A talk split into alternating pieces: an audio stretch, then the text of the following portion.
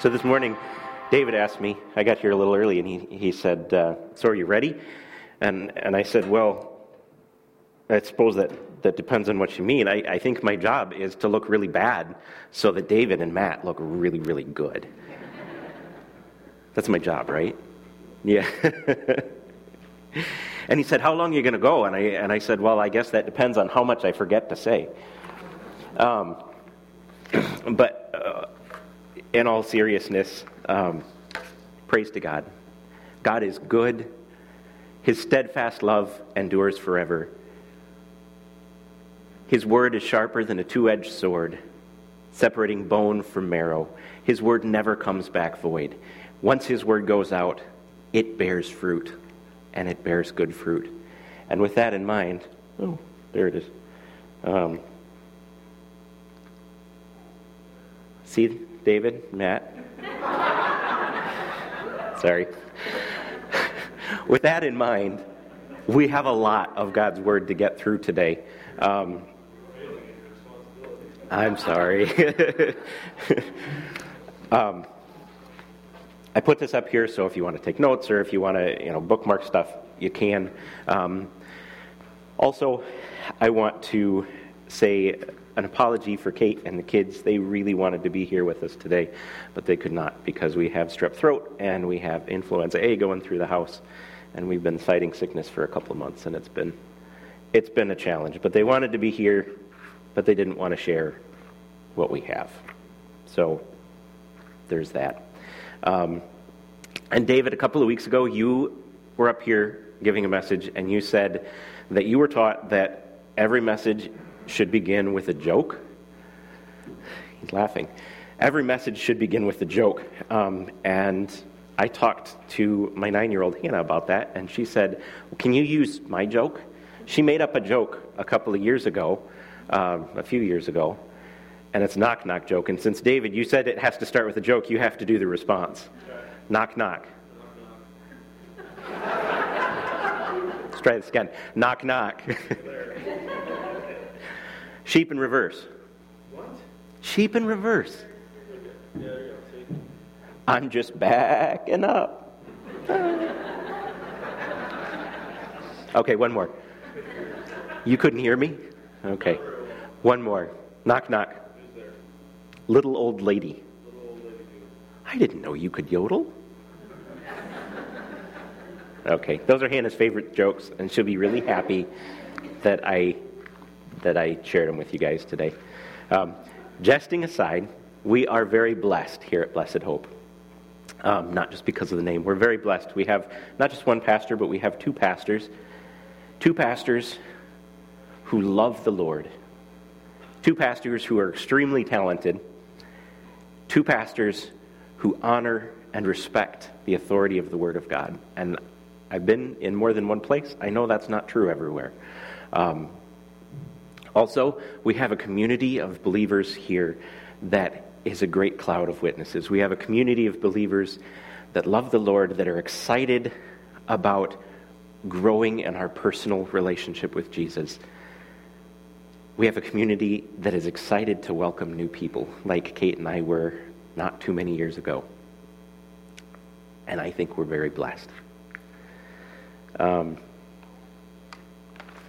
moving on. Oh no. Turn to me and be saved, all the ends of the earth, for I am God and there is no other. Isaiah 45 22, English Standard Version. Look to me and be saved, all you ends of the earth, for I am God and there is no other. Isaiah 45 22, New King James Version. And I included them both. One says turn, one says look. And they say different things to me. When I read turn, I read action. I read, I'm turning away from this and I'm turning to this. When I read look, I read trust. Trust in me. Look to me. Trust in me. I think we need both to understand what God has for us today. Um, we have four questions that we're going to we're going to talk about today, and I think these questions help us to understand better what God means when He says, "Turn to me and be saved." First question: What does God mean by be saved? What does He mean by salvation?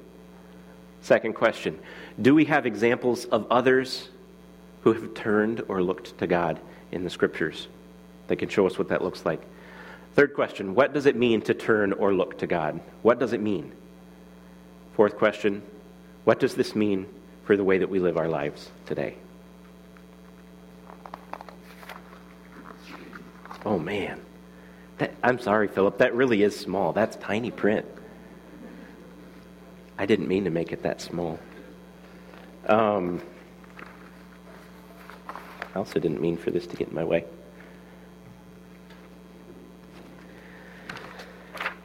Thus says the Lord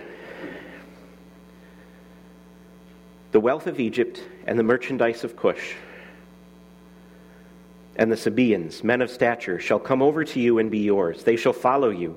They shall come over in chains and bow down to you. They will plead with you, saying, Surely God is in you, and there is no other, no God beside him.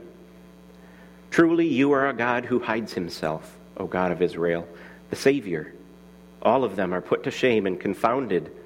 The makers of idols go in confusion together, but Israel is saved by the Lord with everlasting salvation. You shall not be put to shame or confounded to all eternity. To understand the first question, what does God mean by salvation? We back up a little bit. We read the context from Isaiah 45. We go from verse 22 to verse 14. Thus says the Lord, the wealth of Egypt, the merchandise of Cush, I give to you. He's telling the, the Israelites, I'm going to take care of you. I'm going to take care of your physical needs. Sounds like he's saying, I'm going to make you rich. I don't think he's saying that to us, but he is saying, I'm going to take care of your physical needs. Verse 17 But Israel is saved by the Lord with everlasting salvation. You shall not be put to shame or confounded to all eternity. So, one, he's telling the Israelites, I'm going to take care of you. If you look to me, if you turn to me, your needs will be met. Two, he's saying to the Israelites, you have another need for redemption, for eternal redemption. Your body is not eternal. So we know he's this is spiritual here, right? He's saying eternal redemption. Our first question is answered. The first two questions are pretty easy, they'll go quick. What does God mean by salvation? He means He's going to take care of us physically, here and now. He means He's going to take care of our spiritual redemption. I really meant that to be bigger. I, wa- I was going to read it off the screen, but I can't.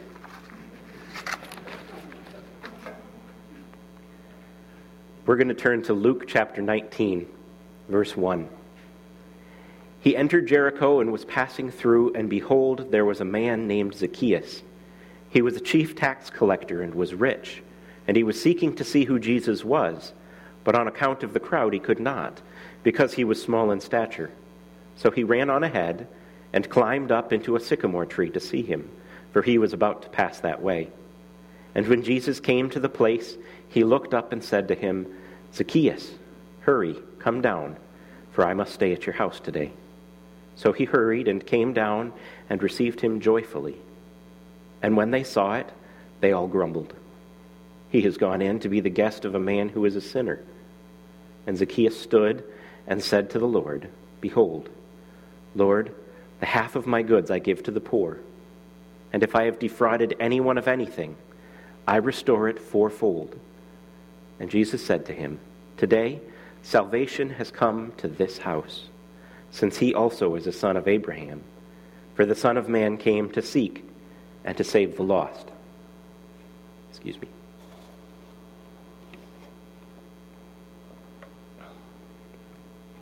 I think this is a pretty good example of somebody who has turned to God. And I don't think that he's buying his salvation. He gave up half of what he has, plus more, because he's saying, I'm going to I'm going to make right whatever I've done wrong. I don't think he's buying his salvation, and we'll get into that in a little bit. I think what he is doing is he is saying, I'm not trusting in my wealth anymore, and my wealth doesn't have the first place in my heart anymore. I'm placing my trust in God.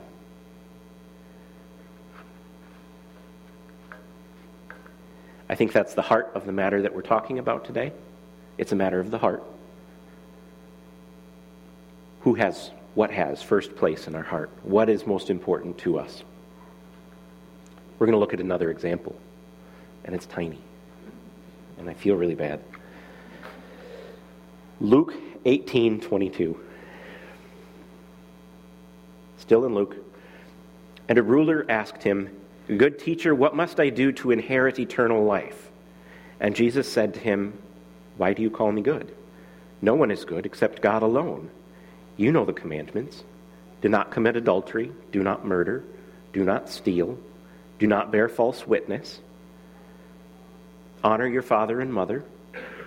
And he said, All these I have kept from my youth. When Jesus heard this, he said to him, One thing you still lack. Sell all that you have and distribute to the poor, and you will have treasure in heaven. And come, follow me. But when he heard these things, he became very sad, for he was extremely rich. Jesus, seeing that he had become sad, said, How difficult it is for those who have wealth to enter the kingdom of God. For it is easier for a camel to go through the eye of a needle than for a rich person to enter the kingdom of God. Those who, who heard it said, Then who can be saved? But he said, With what is impossible with man is possible with God. And Peter said, See, we have left our homes and followed you. And he said to them, Truly, I say to you, there is no one who has left house or wife or brothers or parents or children for the sake of the kingdom of God, who will not receive many times more in this time and in the age to come eternal life. We have a contrast here. The first story was Zacchaeus. Zacchaeus gave up half of what he had. He volunteered it. He said, Lord, look, I'm not trusting in this anymore. I'm trusting in you. This man didn't offer up what he had. This man said, What do I need to do? And Jesus said, I'll tell you what you need to do. Give up what you have and follow me. And he didn't say, Give up half of what you have. He said, Give up all of what you have.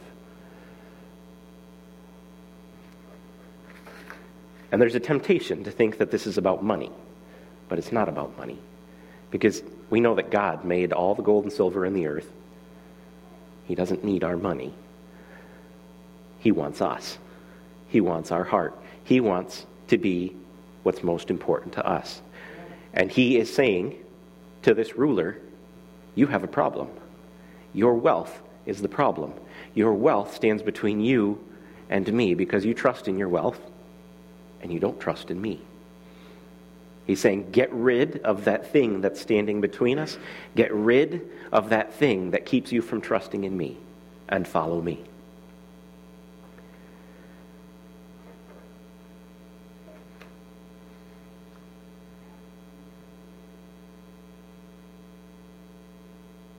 See, that's the problem with writing down a message.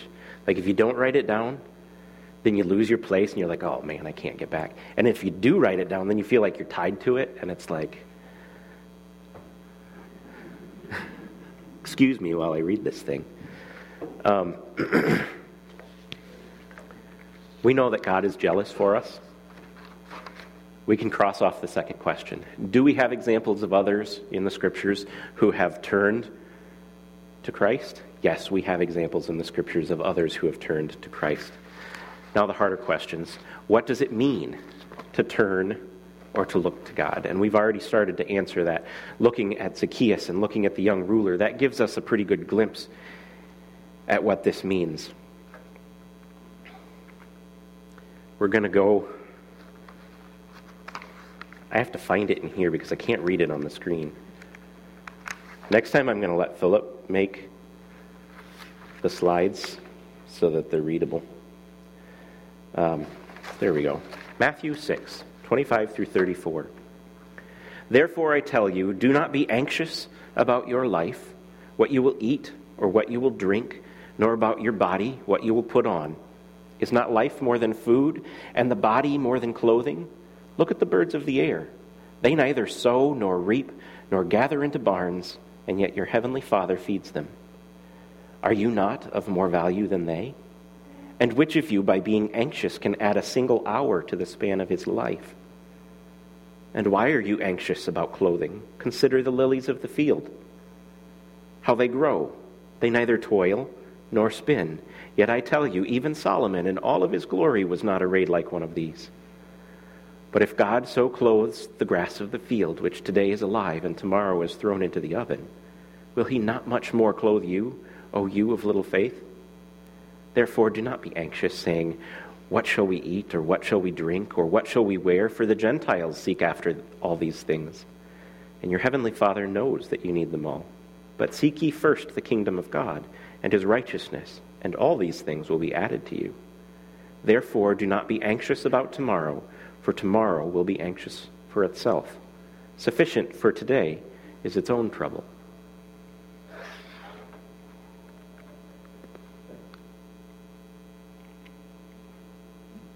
I broke it.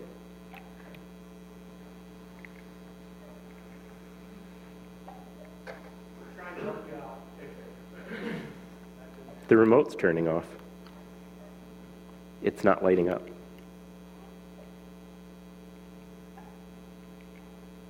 Matt and David, you guys are right.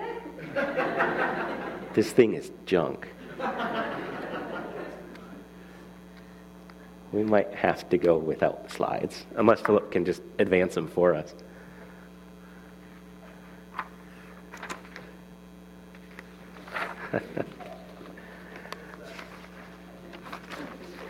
Next one Proverbs 3 5.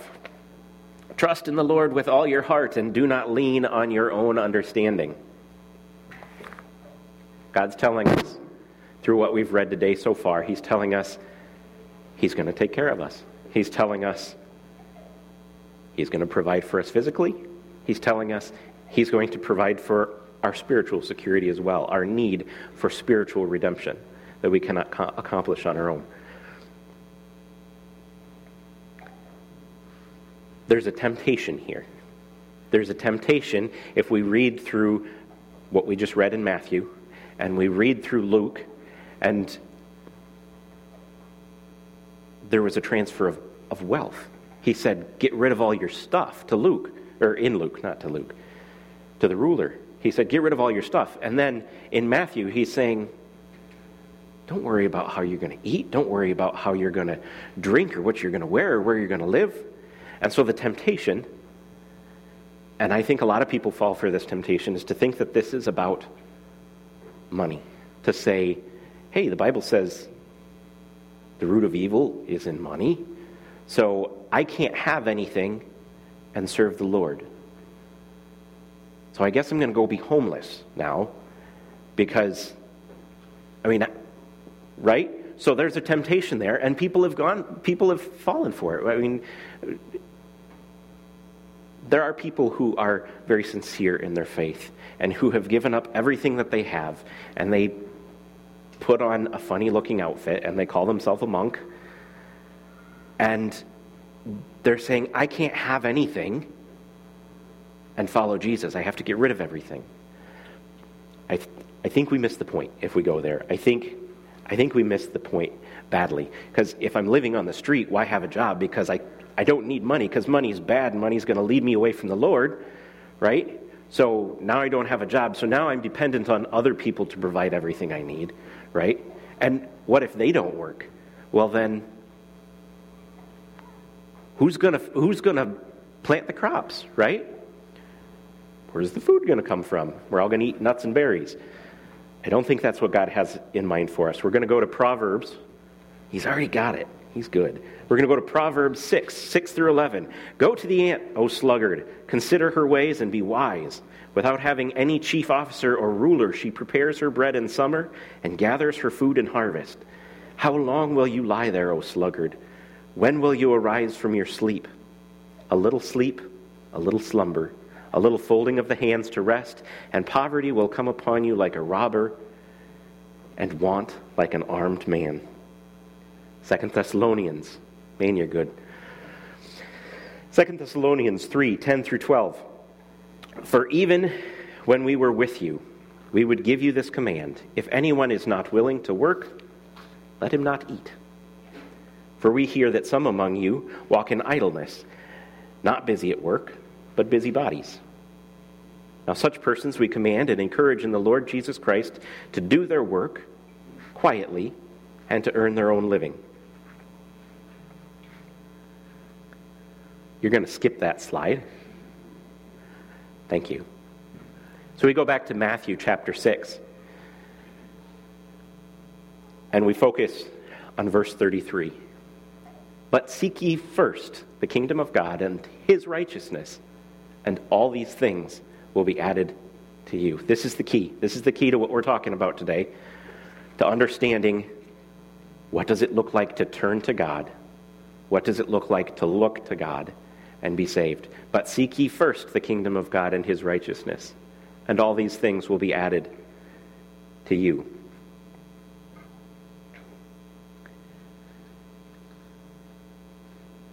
I think it's clear. We read from Proverbs, we read from Second Thessalonians. God's word does not, uh, what's the word? Does not contradict itself. God does not contradict himself in saying, hey, I'm going to take care of you. And then over here he says, but if you don't work, you don't eat. He doesn't contradict himself, he explains himself. And he says, Yes, I'm going to take care of you. No, that doesn't mean you're going to sit at home and wait for me to pay your mortgage and put food on your table. You're going to do stuff. Um, I created you to work. Even more so, I created you to be in relationship with me. I want you to be in relationship with me. I want what is most important to me to be most important to you. And that is, God created us for relationship.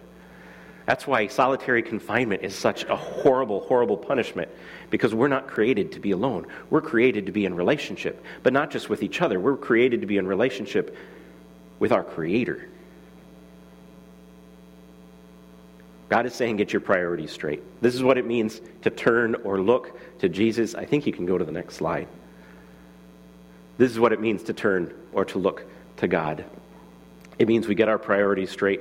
God gets the first place, and our house, and our car, and our money, and our comfort, and our food, and all the other things that we place YouTube. This is probably the most convicting message that I have ever put together for me personally. And last night, I got rid of my YouTube account. I completely deleted it and all the videos that I was planning to watch because God was saying to me as I was preparing this message, He said, Yeah, you're not putting me first. You like to be entertained too much. And so I felt like God was saying to me, if you're going to if you're going to give this message to others, you better get your heart right with me first. Make me first. Not this other stuff. And it can be something small. Like I say YouTube is small, it's not, it's addictive. Um, it can be it can be other things too.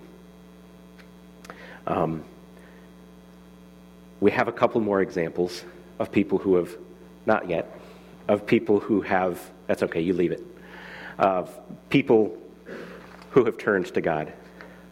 When Gideon followed God's command and pared down his army from 32,000 to 10,000, and again from 10,000 to 300 before confronting an enemy army, which Judges 8:10 tells us was more than 130,000, he wasn't trusting in the strength of his army. He was getting his priorities straight. God said, this is what you're going to do. And he trusted God. When Joshua marched around the city of Jericho for seven days, I bet he thought, this is going to look really goofy. to the people on my side and to the people on the other side. Because I'm not building siege works, we're just walking. And then at the end, we're going to yell really loud and blow some trumpets. But he trusted God's word. God's word came to him and said, Do this. Trust me. He trusted God's word. He didn't trust in what he thought he knew about military strategy or whatever else.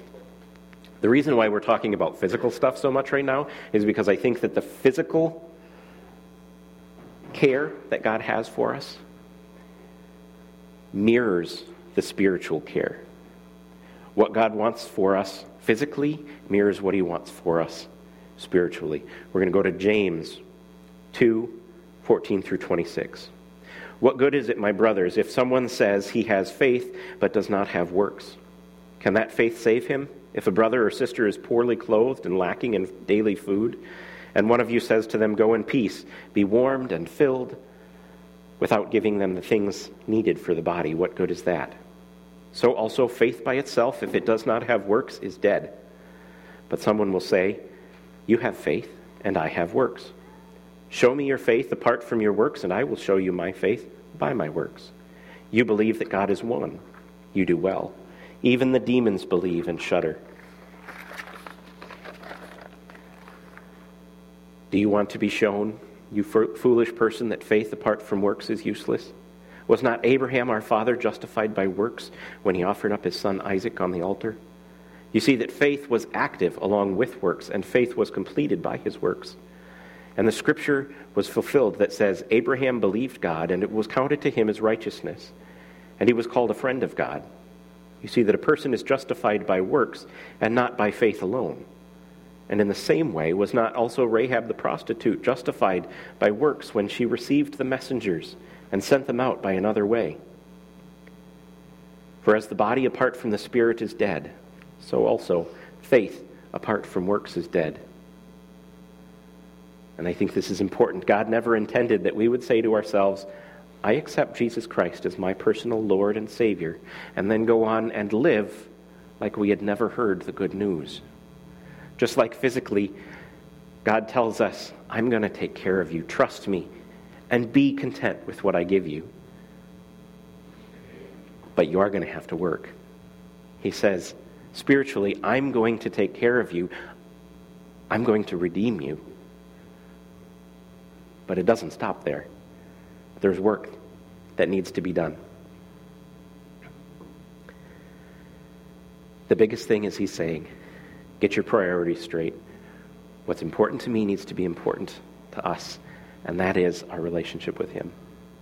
The first thing is our relationship with him, and then comes all the other things. Click. What does, what does this mean for the way we live? I think this, this is what it means is we trust in God. We work, but we trust in God. And Jesus says, My yoke is light. My burden is light because it's free of all that anxiety that comes with how am I going to whatever Let's recap what we've talked about today. What God means by salvation is not just spiritual, it is physical. He means we are to trust Him to take care of us, to take care of our spiritual need for rescue, and to take care of our physical needs.